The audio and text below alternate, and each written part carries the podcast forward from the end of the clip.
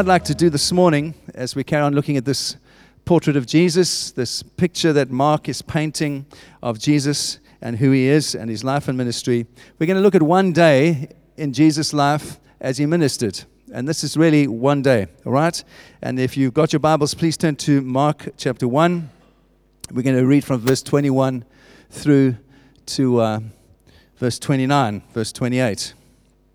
And it simply says this I have made some points for you uh, if you want to follow on the PowerPoint.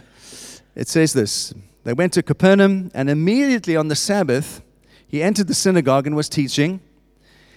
And they were astonished at his teaching, for he taught them as one who had authority and not like the scribes.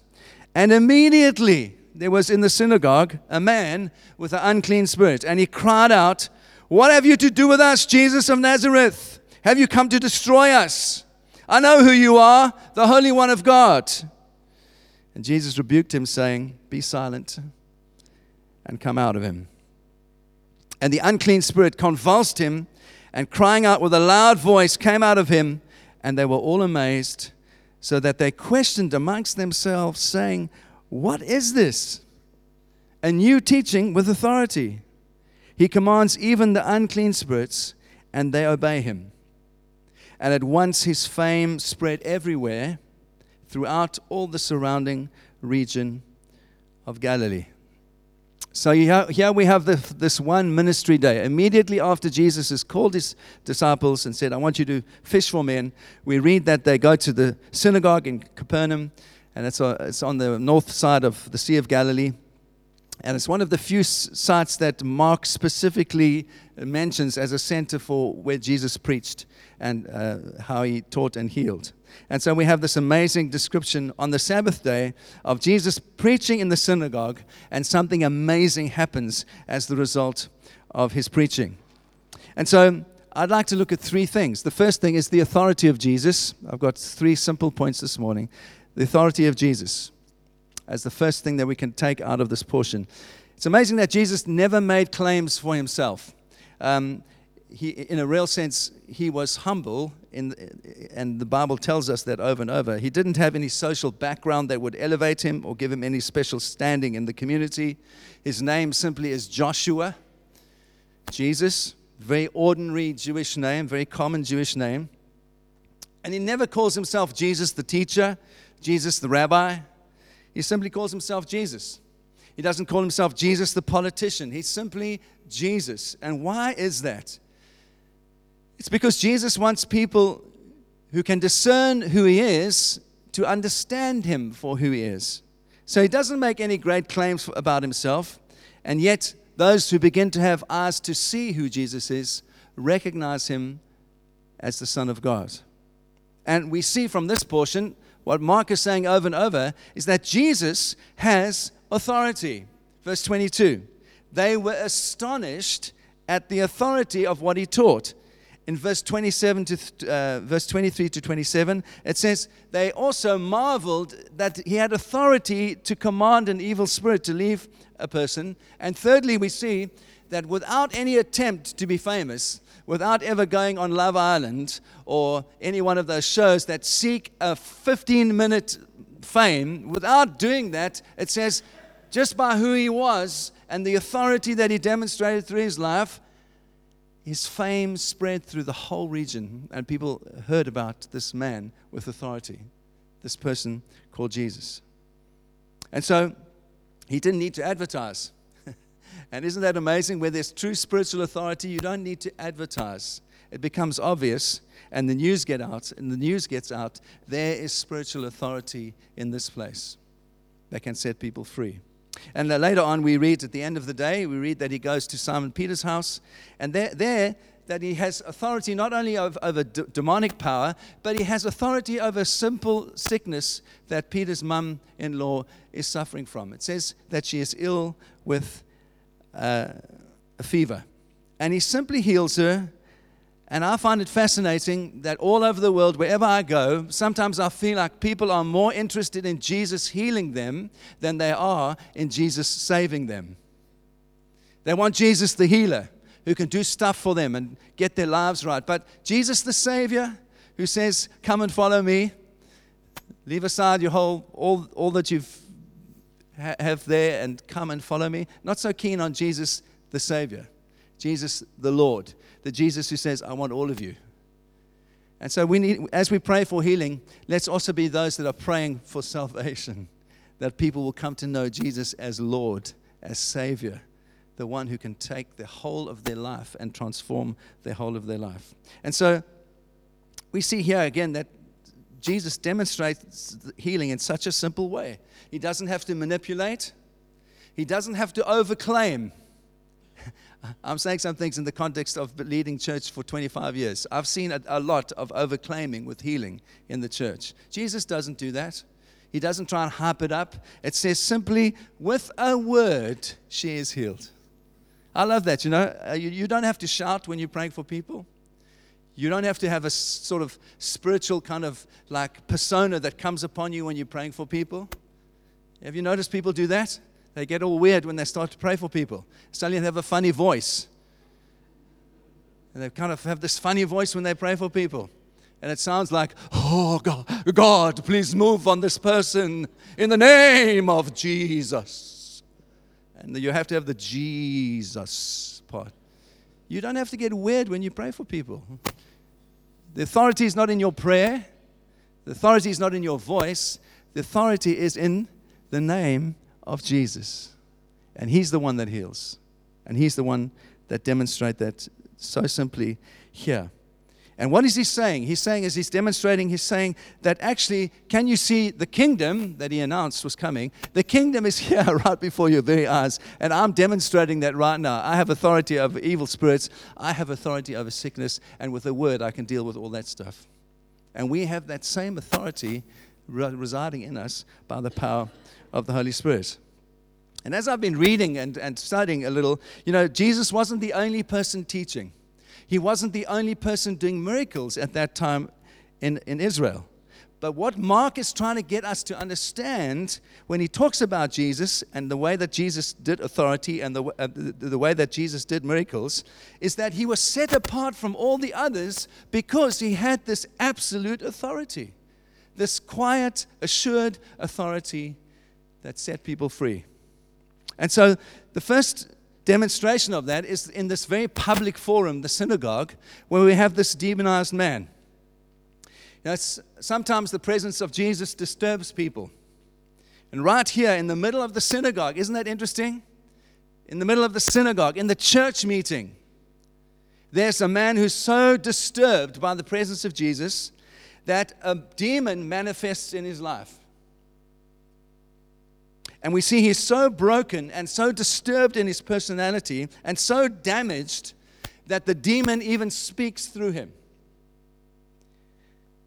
Now, that I just want to put a little background this morning. You know, the Jews and the whole of the ancient world believed strongly in the demonic and in evil spirits. And we see clearly in the Gospels that there are many people that are under the influence and power of demons that are set free. But it's a good question to ask where did this belief in demons come from? And I, I want to ask that question because we're trying to see the context in which Jesus ministered. For us in 21st century Christians, all, all demons are fallen angels. That's what we believe the Bible says that a third of the angels fell from heaven. They rebelled against the Lord and uh, they were thrown out of heaven. And those fallen angels are demons, that they do the, the, the bidding of Satan. And the ultimate thing is that at the end, when Jesus comes back, they will be thrown into the lake of fire when Jesus returns in glory, and their end is certain. They will be destroyed. But that's not what the ancient world believed. Some believed that demons were as old as creation itself.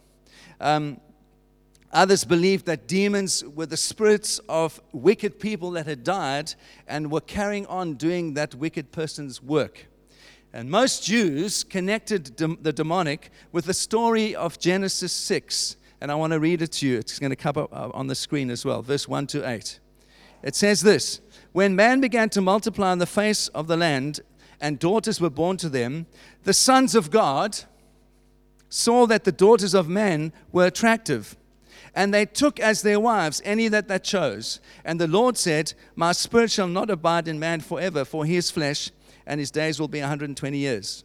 The Nephilim, we're not quite sure who the Nephilim were, were on the earth in those days, and also afterwards, when the sons of God came into the daughters of men, and they bore children to them. These were the mighty men who were of old, and the men of renown. The Lord saw the wickedness of the face of the uh, was great in the earth, and that every intention of the thoughts of his heart were only to do evil continually. And so, the, in the Jewish tradition, they, they took uh, elaborated this story further, and they said that there were two angels that rebelled against God and came to earth because they were attracted to the beauty of mortal woman. This is what the Jew- Jewish tradition teaches. And the names of these two um, angels were Asiel and Shemach Shai, these two angels. And one of them returned to God, but the other one remained on earth. And the de- demons were the children that he fathered with these women on earth. And so the collective word in Jewish tradition for uh, you, you, are you following me? Please go. Yes. The collective word that the Jews had for demonic powers was mazzikin, which means one who does harm. And so demons were seen as these malignant beings between God and humans who were doing harm to God's people. And according to Jewish tradition, there were millions of them. They could eat, they could drink, they could reproduce themselves. They, were, they lived in unclean places, so they lived in places like tombs or where there was no cleansing water, that Jews believed water was a cleansing agent. They lived in deserts where their howling could be heard, and hence the expression, the howling wind in the desert, is speaking of a demonic b- belief.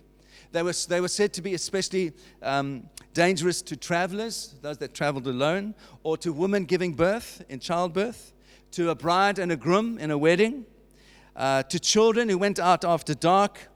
Uh, and there were demons associated with blindness, with leprosy. There was a demon of all kind of uh, illnesses. And so the Jews also believed that they worked in, in alignment with uh, certain animals like snakes, the bull, the mosquito, all of these, all of these uh, animals were associated with the demonic.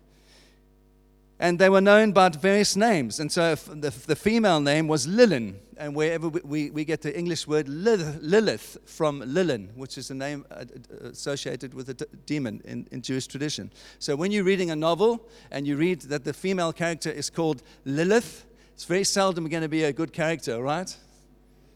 So whenever you're reading and you read the word Lilith, you know this lady is not going to be a positive person in the book. And so uh, I was fascinated also to discover this that um, in Matthew 18:10.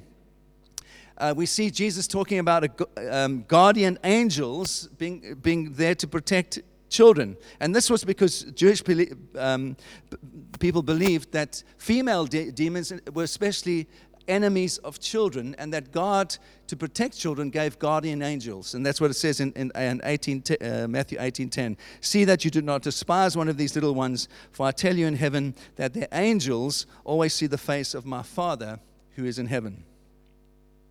Now, as I'm saying all this stuff, you might say, as a 21st century person, that's really weird. I don't get that. Um, that's all a bit strange. But here's the point people living in the New Testament time of Jesus really believed like this. And I, in fact, I read this week of a doctor who did some research, archaeological research, a guy called Dr. Short, and he shows the intensity with which the ancient world believed in the demonic. And they found in ancient uh, cemeteries, they've actually found skulls of people with a hole drilled into the skull. It's called trepanning. And they found that actually, from the way that the wound healed, this was done while the person was still alive. So, in other words, they were trying to release the demonic out of the person. So, they drilled a hole, they took the little piece of skull, kept it as an amulet, a good luck charm around their, their, their, their necks, and they believed that as they did that, the demon was released from the person. I don't know if you knew this, but there were, there were exorcists in, in, in the early church that were there to cast out demons. In 340 AD, um, the, the, Christian church actually had an order of exorcists that um, cast out demons. But here, the point of me saying all of this is that here's the point Jewish um, healers and pagan exorcists, they used elaborate inc- incantations, they used spells, they used rites to cast out this spirit. In fact, Joseph, Josephus, who's a Jewish historian, he quotes this guy called Eleazar, who was demonstrated his ability to, to um, deliver demons before Vespasian, the, the Roman emperor. And yes, I've, I've, I've, put it up here. I'm quoting him. This is, this is uh, uh, Josephus speaking of what Eleazar did. It said, he says, he put to the nose of the possessed man a ring, which was under its seal one of the roots prescribed by Solomon. And when the man smelt it, he drew the demon out through his nostrils. And when the man fell down, he told the demon never to come back into him again speaking Solomon's name and reciting incantations which he had composed. Then, wishing to convince the bystanders and to prove to them that he had power, Eleazar, placed a cup, a foot basin of water, a little way off, and commanded the demon, as it went out of the man, to overturn the cup and to make known to the spectators that he had left the man. So he has a story of someone in Vespasian's presence casting out a demon. And this is how this uh, worked in, in, in Jewish and pagan cultures. There was some special spell, formula, incantation, some rite, which was supposed to have power to cast the demon out. What is the point in the story of Jesus? Jesus doesn't need any of that stuff to set people free. With one word, he has authority to cast out what is unclean. And so I want to encourage you as you live your life as a Christian that the authority of Christ is in you. You don't need to be afraid of any power, any principality, anything that tries to intimidate you. With one word, you can speak, and it is set, it's dealt with. This is the confidence that we have as Christians. Amen? It's fascinating to me also that the demons recognized who Jesus was, and they knew the destruction was in, at hand. What do you want with us, Jesus of Nazareth? We know who you are. You are the Holy Son of God. There's also more evidence uh, in the New Testament of how powerful the, the work of the Holy Spirit is in Acts 19, verse 11. It says this God was doing extraordinary miracles by the hands of Paul, so that even the handkerchief or the apron that had touched his skin were carried away to the sick, and their diseases left them, and evil spirits came out of them.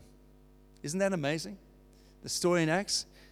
There's something even in the handkerchief that had been touched by, by um, Paul that there was some kind of power that released people from, from the demonic and uh, from uh, sickness. And then it carries on. It says, some of the itinerant Jewish exorcists, these people that I've been describing, undertook to evoke the name of the Lord Jesus over those who had evil spirits, saying, I command you by Jesus, whom Paul preaches, and seven sons of a Jewish high priest named Sceva were doing this, but the Spirit answered them.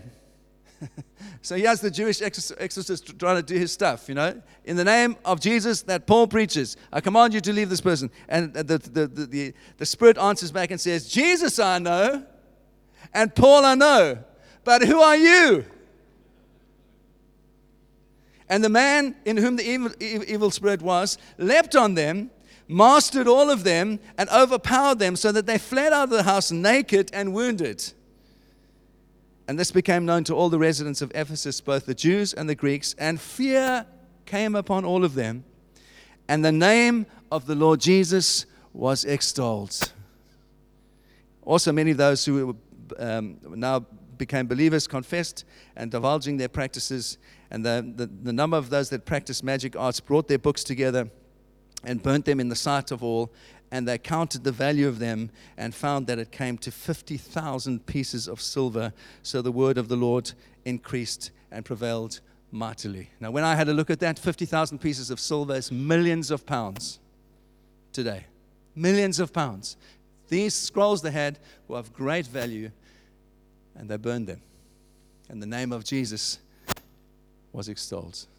There's power in the name of Jesus, there's authority in the name of Jesus over every demonic and evil force. And what is the source of Jesus' authority? It's a good question to ask. Did he just have authority because he was the Son of God? That's true. But it doesn't stop there.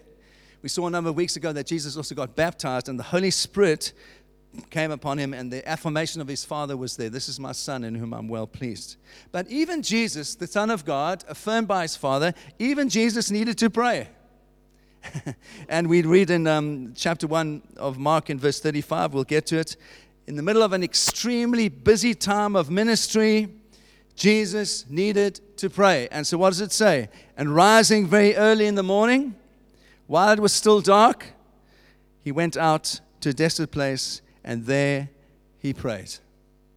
Even Jesus, the perfect Son of God, the, the humble, humble King, perfectly affirmed by the Father, absolute power and authority over all things, even Jesus needed to pray.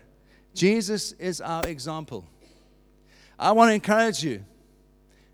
Perhaps the 21st century church is so powerless because it's so prayerless.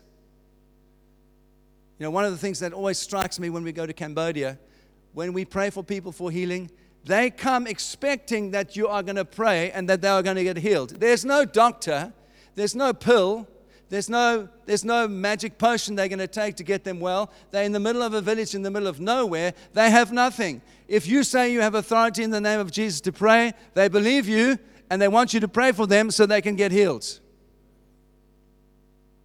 Great challenge. Where's our default? Are we really trusting Jesus to heal us? And so I want to encourage you let's be those that are prayerful in our lives so that we can see God use us in power. Amen? So there's this very public thing that happens in the synagogue, and then the next thing is there's a very private thing that happens in someone's home. Verse 29 it says, Immediately Jesus left the synagogue and entered the house of Simon and Andrew with James and John. Now, Simon's mother in law lay ill with a fever, and immediately they told him about her, and he came and he took her by the hand and lifted her up, and the fever left her, and she began to serve him. So here's another demonstration of this kingdom that Jesus has announced and is beginning to, to demonstrate. We see this power now, not over the demonic, but over simple sickness. And uh, Jesus and those that he'd called him to be fishers of men go to this house, and um, Peter's mother in law is immediately healed and begins to wait on them. So, again, I want to just say three little things out of this little story. It tells us something about Jesus. It tells us that Jesus doesn't need an audience to demonstrate his power. He doesn't always need a public place to demonstrate his power. He was prepared to pray for someone in a little fisherman's college, cottage with a small circle of friends as he was to demonstrate his power in the public place in the synagogue in front of a big crowd. He was never too tired to help, and he must have been tired at the end of the day. But what is most unique again is the way that Jesus worked. We've already seen that in Jesus' day there were many people that did, with elaborate incantations and spells, try to heal people.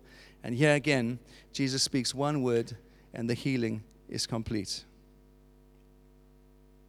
So, again, I just want to say to demonstrate this thing of Jesus having a different authority than that of the scribes and the Pharisees. I read this week that the Talmud actually writes, um, provides a way that Jews used to pray for fevers. The Talmud was the written down oral tradition of the scribes and the Pharisees. And Jesus sometimes makes reference to that. Sometimes he makes reference to the law of Moses. Other times he's making reference to Jewish tradition of the scribes and Pharisees written down in the Talmud. And the Talmud said this, this is how you would deal with a fever. You, uh, um, you had to have a knife made entirely of iron, and it was tied by a braid of hair to a thorn bush. And on three successive days, you would recite Exodus 3, uh, verse 2 to 3, Exodus 3, verse 4, Exodus 3, verse 5, and that's the story of Moses and the burning bush. And then there was an incantation that you would sp- sp- speak over the person, and after that, they were meant to be healed. So that's how Jewish healers would have done it. That's how the scribes and the Pharisees would have said, This is how you get rid of a fever. You have to do all the stuff. And here again, what does Jesus do? He simply comes into a home, he loves the woman, and with a word, he speaks, and the fever leaves. It's very different. That's the point that Mark's trying to say. The authority of Jesus is very different to the authority of the scribes and the Pharisees. And the, the word used in Greek here for power is exousia, which means a unique knowledge demonstrated with unique power. And that's what Mark is trying to say. Jesus was completely unique, set apart from everyone else, set apart from the scribes, the Pharisees, the pagans. Everyone else was trying to do stuff. He had this unique authority, unique power that was demonstrated by just speaking, and things happened. Amen.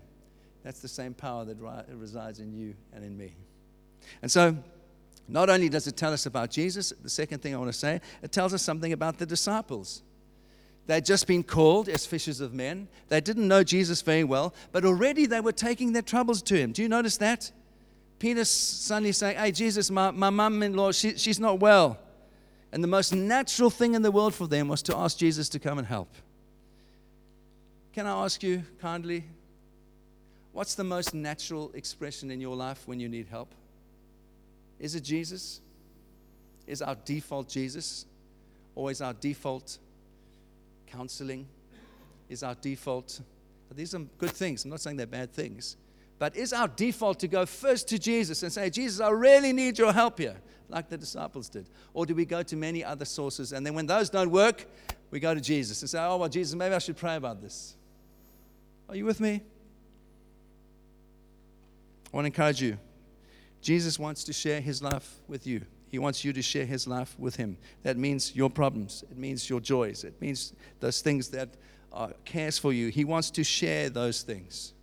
He wants to become a traveling companion through your life.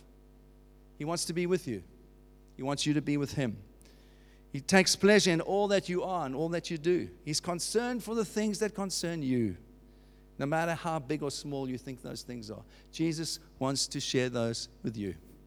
He wants to come into your home just like he did with Peter's mother, mother-in-law. And he just wants to speak the word into your heart so you can be set free from that thing, whatever it is. That's how much he loves you. He wants to share your joys, your hopes, your fears, your dreams, and he listens to you better than anyone else can. What do you need to take to him today? I've got some things that I need to take to him. What, what do you need to take to Jesus today? Lastly, tell something about Peter's mother in law. It says this immediately after she's healed, it says she begins to serve. As soon as she's renewed herself on the inside, as soon as she's set free, she gives herself in serving others. What's my point? Very simple. We are all saved for purpose. We are all saved to love others. We are all saved to give ourselves away for Jesus' kingdom. And so he helps us in our time of need, and He gets us sorted so that we too can be those that help others. So I want to encourage you as you look at on this new school year. What, what are you going to give yourself to this year? How are you serving others in, through your life? Now that you know Jesus, perhaps you, you, you know Him, you've been saved. Perhaps He's done a whole lot of stuff on the inside of your life and you feel healed and whole again.